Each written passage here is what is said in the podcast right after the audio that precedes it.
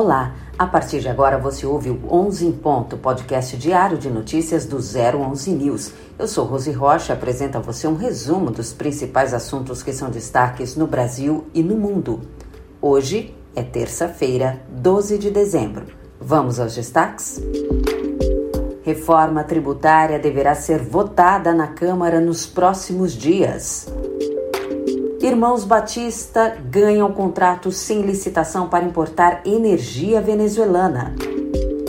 Com empresários em alerta, Congresso analisa em breve o veto à desoneração. 011 News. Informar para formar opinião. O presidente da Câmara, Arthur Lira, deve propor a análise da reforma tributária no plenário da Casa nesta semana.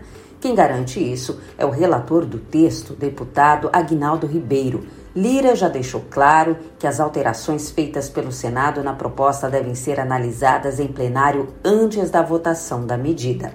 A proposta introduz o imposto sobre o valor agregado IVA no sistema tributário nacional. Segundo o texto, cinco impostos que existem hoje serão substituídos por dois IVAs. Três tributos federais, PIS, COFINS e IPI, dão origem à Contribuição sobre Bens e Serviços CBS, de competência federal.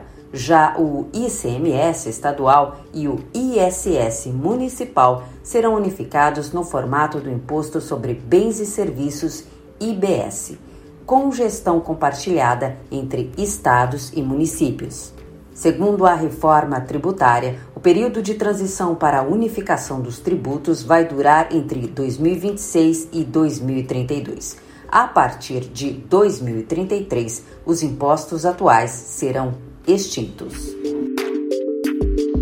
A empresa Ambar, ligada à JF Investimentos de Joesley Batista, busca importar energia da Venezuela para reforçar o abastecimento em Roraima com o governo Lula aceitando a proposta de cobrança entre 900 e 1.080 reais por megawatt hora.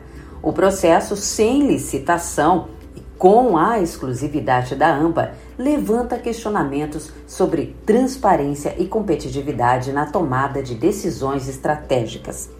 A conexão entre a empresa dos irmãos Batista e o governo Lula, evidenciada pela contratação de um advogado de confiança do atual presidente para reconstruir pontes, destaca uma intricada interligação de interesses com diversos políticos e empresários investigados pela Lava Jato. O histórico de delações nesta investigação, onde os batistas se distanciaram do PT, ganha nova relevância com o retorno de Lula ao cenário político, trazendo, entre aspas, união e reconstrução de relacionamentos para os envolvidos.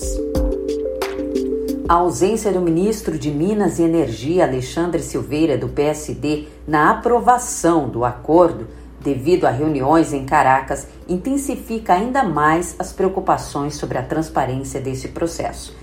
Com um contrato firmado entre a Âmbar e o ditador venezuelano Nicolás Maduro, também mencionado na Lava Jato, o Brasil arrisca pagar mais caro para fornecer energia a Roraima, o único estado não interligado ao sistema nacional. Senadores e deputados federais devem analisar na próxima quinta-feira o veto de Lula sobre a desoneração da folha de pagamentos de 17 setores que mais empregam no país. A medida barrada pelo petista reduz a contribuição previdenciária das empresas de 20% sobre a folha salarial por alíquotas de 1 a 4,5% sobre a receita bruta. O benefício termina no próximo dia 31 de dezembro e deveria ser estendido até 2027. O deputado Marcelo Feitas, do União Brasil, presidente da Frente Mista em defesa da desoneração da folha de pagamento, alertou, aspas, a desoneração da folha de pagamento é uma alternativa completamente viável para que nós possamos manter empregos em nosso país. Nós compreendemos com certa clareza que nenhuma nação consegue ser minimamente evoluída se não forçarmos a manutenção e geração de empregos Fecha aspas. Para derrubar o veto presidencial, é necessário a maioria simples, o que representa 257 votos de deputados e 41 votos de senadores. Caso não se alcance essa votação, o veto é mantido. Apesar das sinalizações para a derrubada do veto entre empresários, o clima é de apreensão com possível fim da desoneração, o que atinge 9 milhões de empregos no país. E por hoje é só. O 11 em ponto fica por aqui. Essas mais notícias você acompanha no site 011 News. Tenham todos uma ótima terça-feira. Te encontro amanhã.